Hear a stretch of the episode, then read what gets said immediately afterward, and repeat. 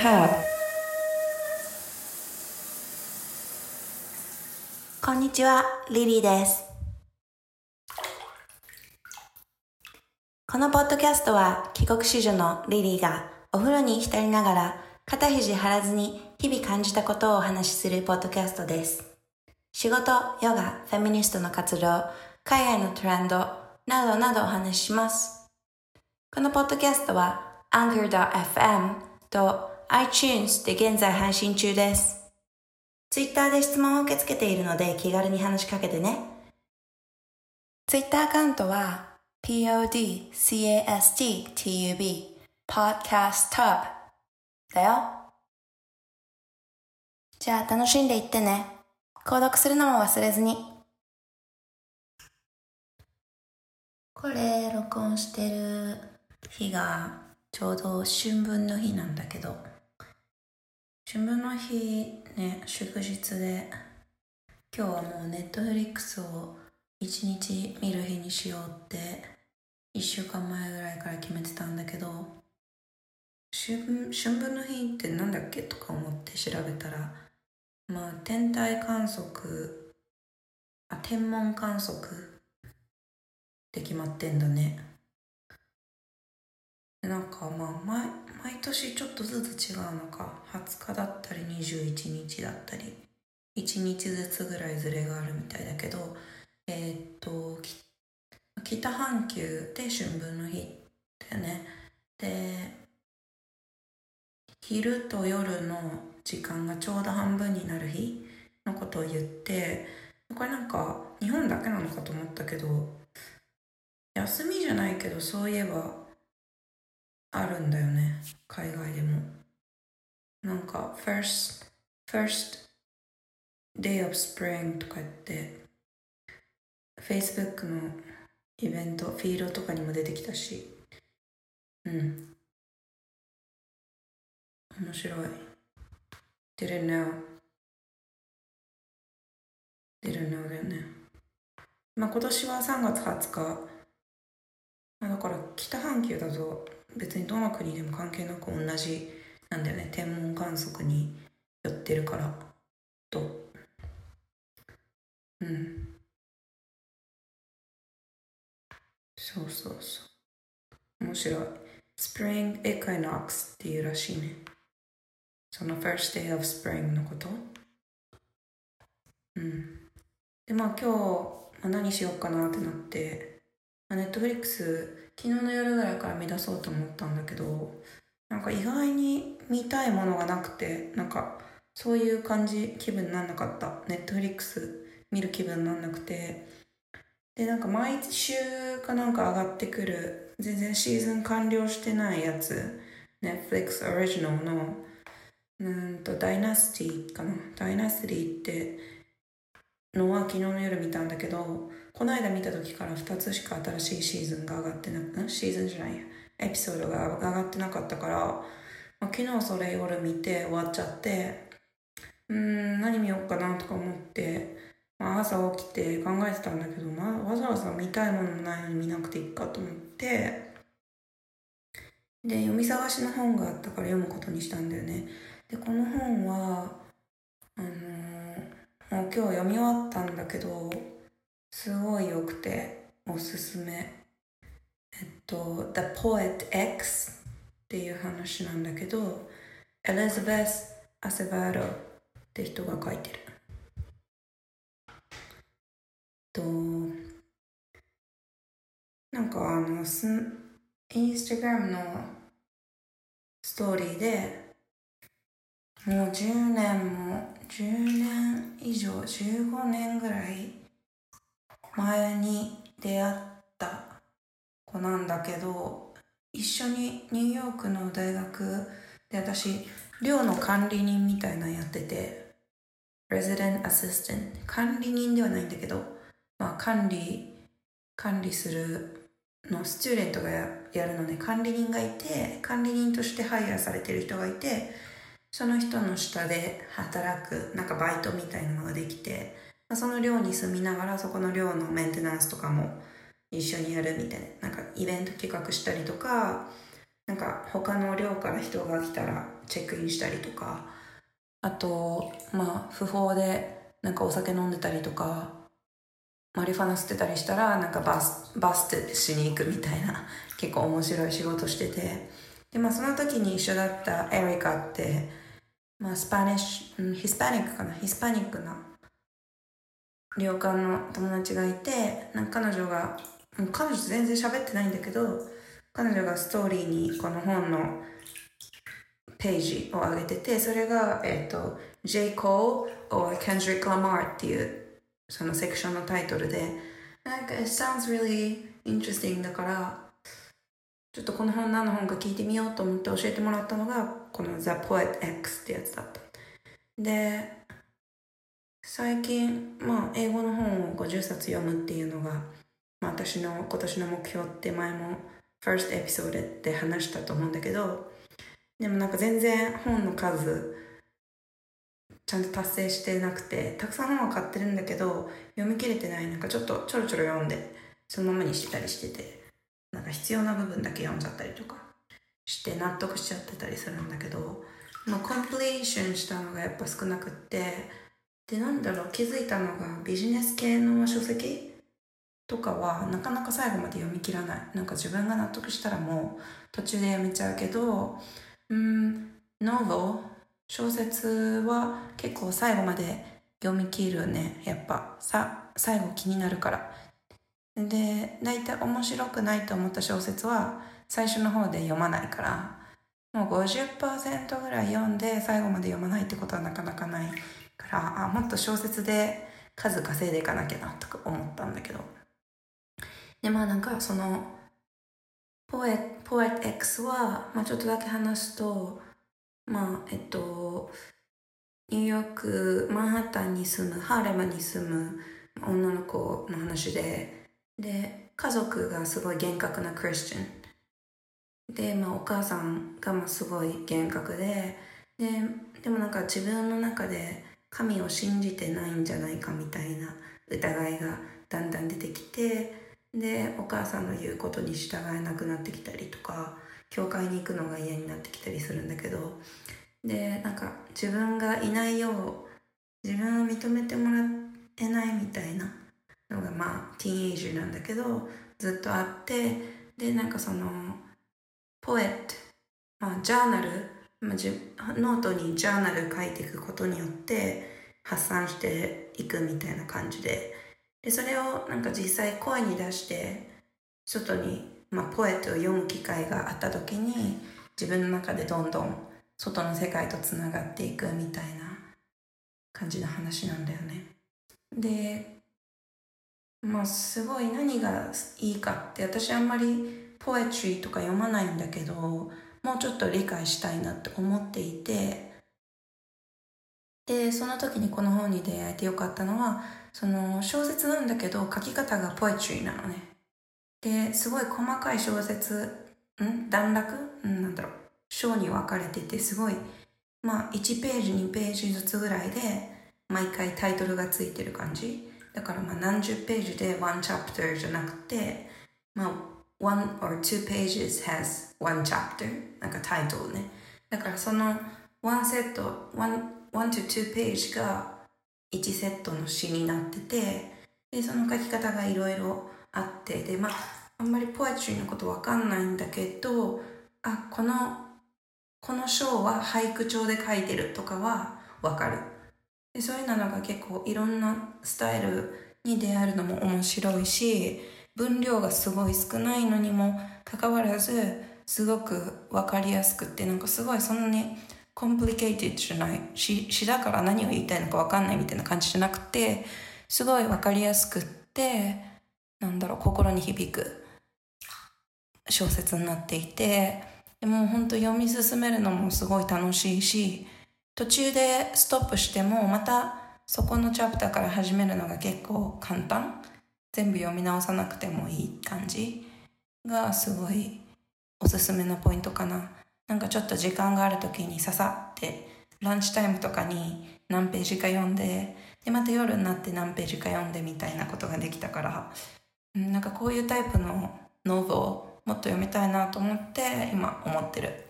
うん。そうみんなにぜひ読んでほしい。すごいやっぱそのクリスチャニティって私はクリスチャンじゃないからうんすごい新しいコンセプトっていうかあたなんかそういう人生って自分の中になかったしそういうのを知るきっかけにもなるしまあ What's poet about? みたいな、まあ、What is poet all about? っていうのがちょっと理解できるっていうのと、まあ、最近そのいろんなこと調べてて、まあ、フェミニストが世にたくさん、ね、声を上げるようになってきた時にやっぱりすごいポエポエトリーで話せる人ポエトリー調で話せるスピーチできる人ってすごいうん人を引きつけることができるし説得できる材料になってるなと思って私ももう少しそういうポエトリーな感じの話し方とかできたらどれぐらいそのスピーチ力とかに紐づくんだろうとか思っててやっぱ日本って結構政治家とか見ててもなんだろうダラダラと演説してるイメージだけど海外とか見てるとなんだろう本当に心に響く演説をしてるあマーティン・ルーサー・キングとかもそうだけどうん。まあでこの間ねエピソード前のエピソードで話したオペラ・ワインフリーのゴールデングローブのスピーチもそうだし、うん、なんかすごいやっぱポエトリーのパワーみたいなのを最近すごい感じてるから、うん、ぜひこれみんなに読んでほしいって思ったのと私ももっとたくさんのポエポエトリーの本を読んでいきたいなって思ってて、まあ、ぜひ今回はシェアしたかったって感じかな。うん。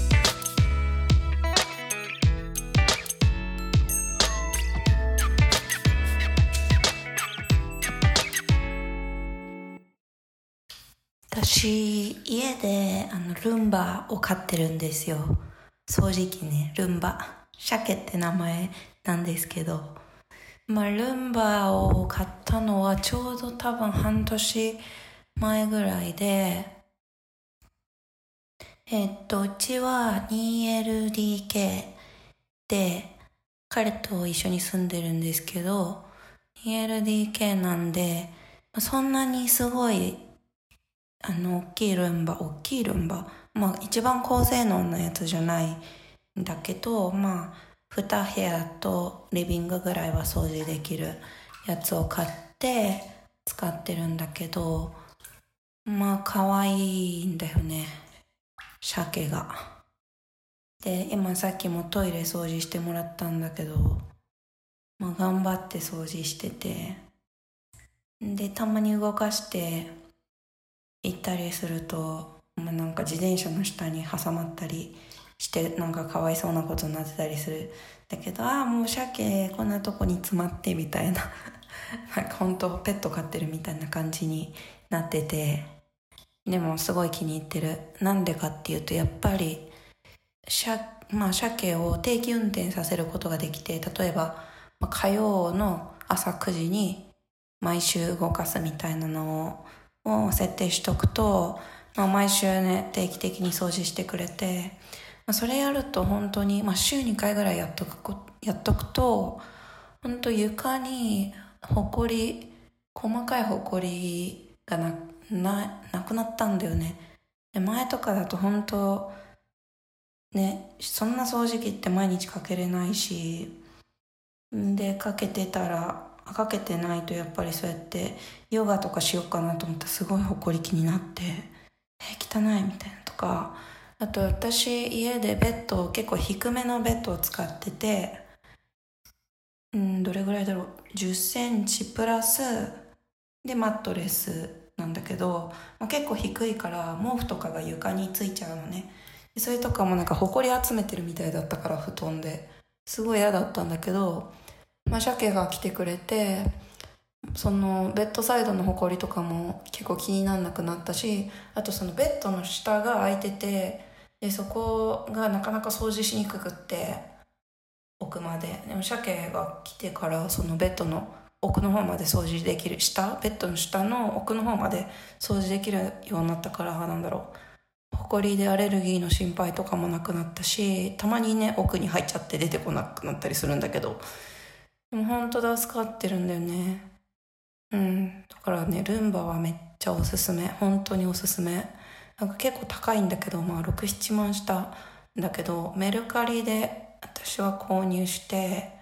ちょっと安かったのかな新品だったんだけど、なんかまあ1個余ってるから、みたいな感じで売ってる人がいて、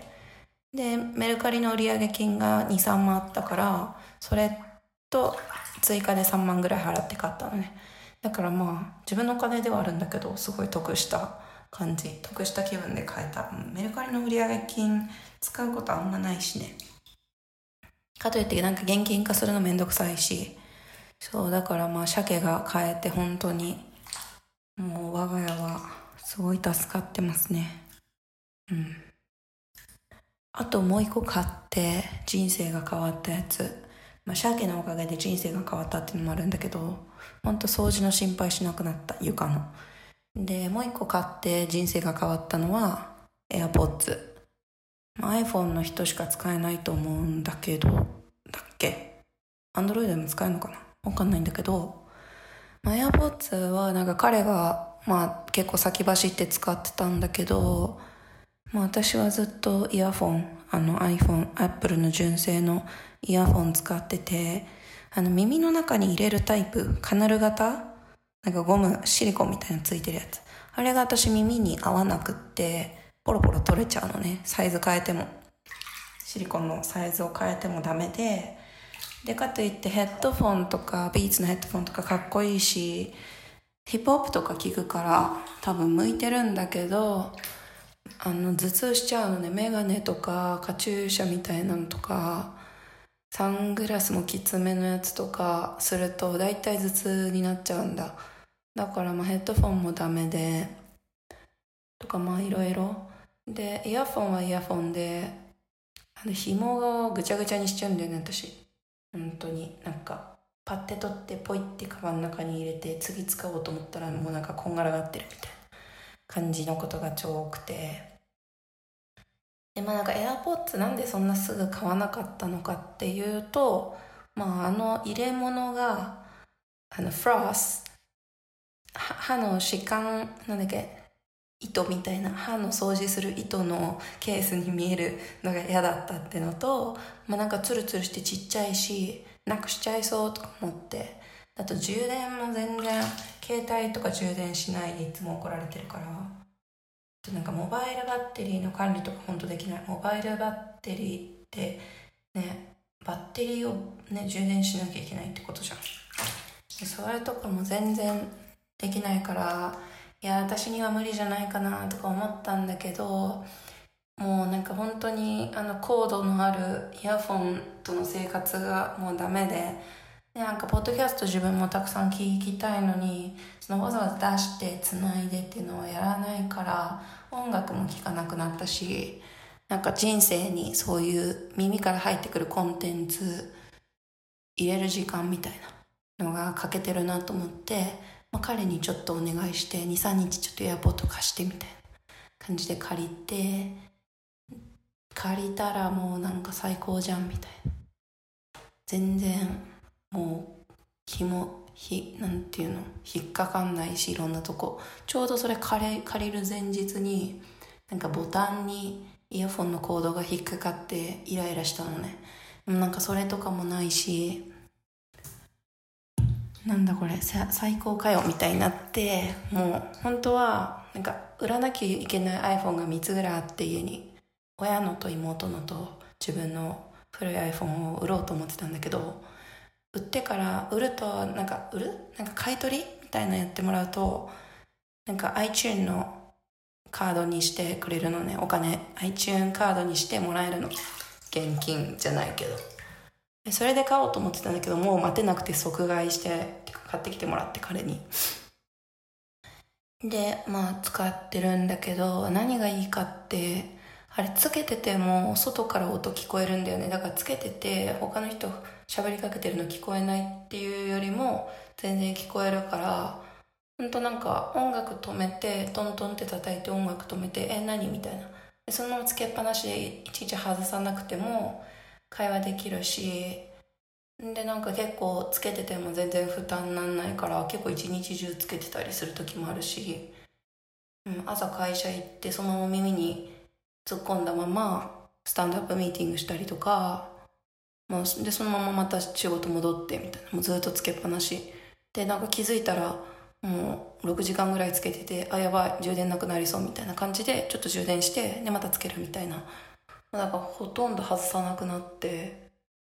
もう生活がすごく豊かになった。でなんかヨガやりながらとかもで全然つけれるし走ったりするとその私の耳の形がちょっと変だから多分ちょっと緩くなってなんか耳に押し込まなきゃいけなかったりするけどほぼ大丈夫。歩いてる分とかにはほとんど落ちてこないし日もあった時よりもその緩んできたって思ったらすぐ戻せる感じだし、うん、意外と大丈夫そうだしだね。なくなってもないし1ヶ月ぐらい使ってるけど。うんあれは本当におすすめ。だからまあみんなにもぜひ使ってほしい。うん。そういう話したかった。あとなんだろう家で使ってる便利なもの。みんなるのなんか。私はねあとはないよね。なんかアレクサとかもいるんだけど家に。全然使わない。なんか寝室にいた時は結構喋りかけてたけどリビングに持ってったら全然喋らなくなった。基本寝室にいるから私が、うん、ああとあれだねなんかもうだいぶ前にもらった iPad をずっと使っててさなんか途中で全然使わなくなったんだけどえなんか使えなくないみたいな用事がないと思ったんだけど最近、まあ、うちにテレビがないっていうのもあるし食事中はそれ見ながらご飯食べてなんか TVer?TVer でまあそれが唯一日本のテレビ見る時間ご飯食べてる時しかも超限られてる。マツコの知らない世界。それだけ。かマツコのなんかいやなんか街を徘徊するやつ。それだけしか見てない。ほとんど。であとまあネットフリックスでしょ。でヨガするときに iPad 使いながら YouTube 見てやってる。ちょうどいいサイズだね。あれ以上大きいと邪魔だしあれ以上ちっちゃいと運動してる時見にくいからうん。まあ iPad は家の外にほとんど持ち出さないね。あれついてないかセルラーデータついてないから。うん。セルラーデータついてたらちょっとまた使い方変わるのかなとか思うんだけどでもやっぱ重たいよね。うん。あと Kindle も持ってるんだけどなんか最近 Kindle 全然使わなくなって iPhone でずっと本読んだり iPhone の Kindle アプリでずっと読んでてでまあちょっと目が疲れるよね。やっぱ Kindle よりは iPhone で読んでる方が。なんかちょっとオレンジオレンジじゃないけど基板紙みたいな色にして読んでるんだけど。うん。でももう Kindle いらなくなってきちゃったかなんでかっていうと、まあ、Kindle をまた充電しなきゃいけないっていうのと、あとやっぱ動きが遅い。なんか結構ハイライト機能を使うのね。なんか重要だと思ったところをハイライトしとくんだけど、その動作がめっちゃ遅いのと、ページめくる動作がめっちゃ遅い。うん。で、なんか、私の同僚、まあ、うちの会社の CTO とかは、Fire、Kindle Fire が、まあ、おすすめって言ってたけど、うんまあ Kindle Fire 買うぐらいなら別に携帯でも iPhone10 でいいかなみたいな感じで今思ってるからまあ Kindle はちょっと最初良かったけど最近あれかな使わなくなってきちゃったかな。うん。でもなんかその Kindle のアプリで結構残念なのがまあ Apple が Amazon に収益を出させないために Kindle アプリ内から本が買えないわけ。から本を例えばサンプルアプリを Kindle アプリにダウンロードして